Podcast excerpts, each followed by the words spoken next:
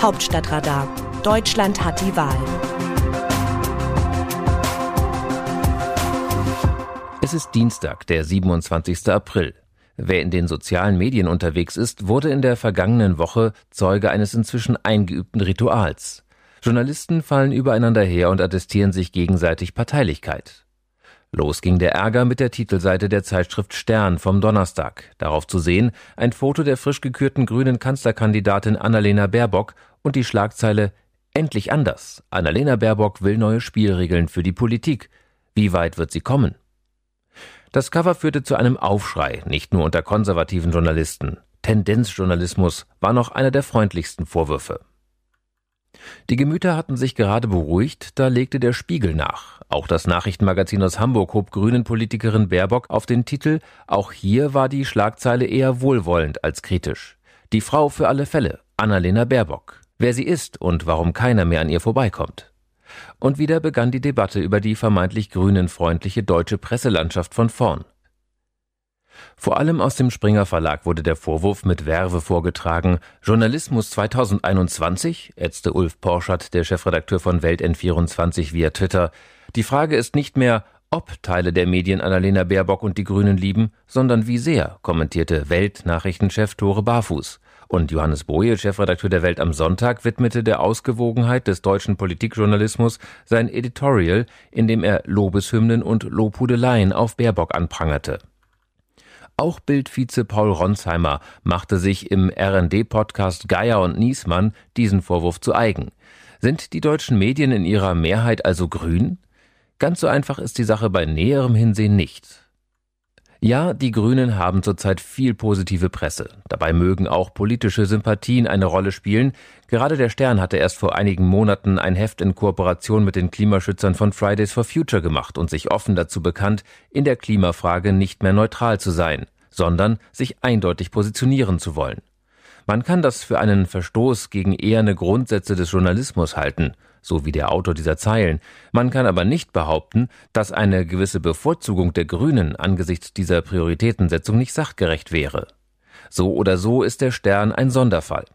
Den meisten anderen Positivschlagzeilen liegen zwei vergleichsweise simple Grundmechanismen des Mediengeschäfts zugrunde.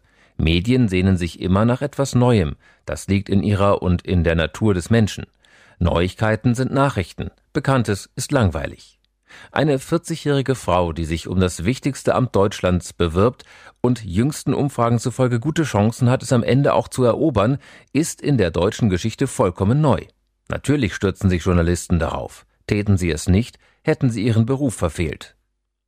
Und dann müssen selbst notorische grünen Fresser einräumen, dass die Ökopartei und ihre Spitzenvertreter in den zurückliegenden Monaten vieles richtig und wenig falsch gemacht haben.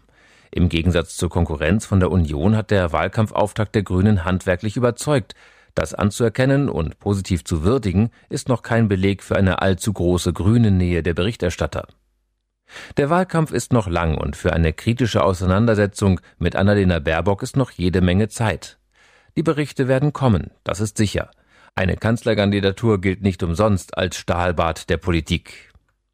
Wir müssen alle raus aus dem Schützengraben und aufeinander zugehen, schrieb Weltchef Porschat noch bei Twitter. Da hat er recht. Aus dem Wörterbuch Politsprech Deutsch. Ich glaube nicht, dass es klug ist, nach den progressiven Merkel-Jahren eine Politik Helmut Kohl 2.0 aus der Vergangenheit zu machen. Das wäre viel zu altmodisch. Markus Söder, CSU-Chef. Was CSU-Chef Markus Söder am Wochenende per Zeitungsinterview in Richtung des CDU-Kanzlerkandidaten Armin Laschet abgefeuert hat, ist gelinde gesagt eine Unverschämtheit. Laschet ist gestrig, lautet Söders Botschaft, und zwar so sehr, dass er ihn nicht an Angela Merkel, sondern an Helmut Kohl erinnert. Der eroberte das Kanzleramt vor 38 Jahren. Sollte sich CDU-Chef Laschet der Illusion hingegeben haben, dass Söder sein Wort halten und die Entscheidung über die Kanzlerkandidatur ohne Groll akzeptieren würde, sieht er sich nun eines Besseren belehrt. Der gerne Kanzler der CSU hat mit der Sache noch lange nicht abgeschlossen. Laschet wird sich auf weitere Querschüsse aus München einstellen müssen. Wie sehen andere Nationen Deutschland? Zu den Chancen der Grünen bei der Bundestagswahl schreibt die liberale lettische Zeitung Diena, Die Grünen sind voll in das politische Umfeld Deutschlands integriert und können, wie sich in den Bundesländern zeigt, sowohl mit den konservativen als auch mit den linksgerichteten Parteien zusammenarbeiten. Das Wahlprogramm enthält jedoch einige Vorbehalte, die für potenzielle Partner inakzeptabel sein könnten. Widerstand gegen die Gaspipeline Nord Stream 2, die Verpflichtung zum Kohleausstieg vor 2038 und die Forderung, die Geschwindigkeit auf deutschen Autobahnen auf 130 Stundenkilometer zu begrenzen. Zur Kanzlerkandidatur von Armin Laschet schreibt die belgische Zeitung De Standard, bei den anderen Parteien reiben sich die Kandidaten die Hände. Vor allem Annalena Baerbock, die Spitzenkandidatin der Grünen, kann zufrieden sein. Eine neue Studie der Konrad-Adenauer-Stiftung, ein mit der CDU verbundener Think Tank, hat festgestellt, dass viele CDU-Wähler für die Grünen stimmen könnten. Der Abstand zwischen Laschet und Baerbock ist groß und die Antwort auf die Frage, ob nach den Wahlen eine schwarz-grüne Koalition gebildet werden kann, ist angesichts der Entscheidung für Laschet als Spitzenkandidat der Union besonders unsicher geworden. Die italienische Zeitung Corriere della Sera aus Mailand meint zum gleichen Thema, es ist ein klares Ergebnis, das jedoch alle Zweifel und Ungewissheit in der Partei über die Stärke einer Kandidatur preisgibt, das niemanden überzeugt hat und das vor allem keine Gunst im Volk genießt. Schlimmer noch geht mit der Wahl eine Woche unerbitterlichen Kampfes zwischen den beiden Kontrahenten zu Ende, die eine geteilte, unsichere und mit der realistischen Aussicht, nach 16 Jahren Kanzlerin Merkel die Führung in Deutschland zu verlieren, fast in Panik gefangene konservative Front enthüllt hat. Mehr noch muss die Union mit den Grünen rechnen, die mit Annalena Baerbock die jüngste Kandidatin für die Kanzlerschaft nominiert haben und eine glaubhafte und ehrgeizige Herausforderung für die Leitung des Landes gestartet haben. Laschet hat ein Problem. Seine Umfragen sind nicht gut und die Parteibasis befürchtet, dass die Union mit ihm auf eine sichere Niederlage zusteuert.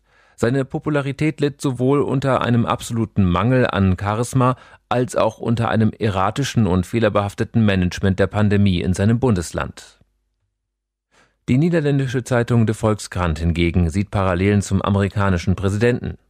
In gewisser Weise ist Armin Laschet der Mann, der nach einem turbulenten Kampf Spitzenkandidat der CDU wurde, ein deutscher Joe Biden, schreibt das Blatt. Eine auffällige Ähnlichkeit zwischen dem amerikanischen Präsidenten und dem Mann, der als Bundeskanzler Angela Merkel ablösen will, ist, dass beide in ihrem politischen Leben für einen Platz in der zweiten Reihe prädestiniert waren.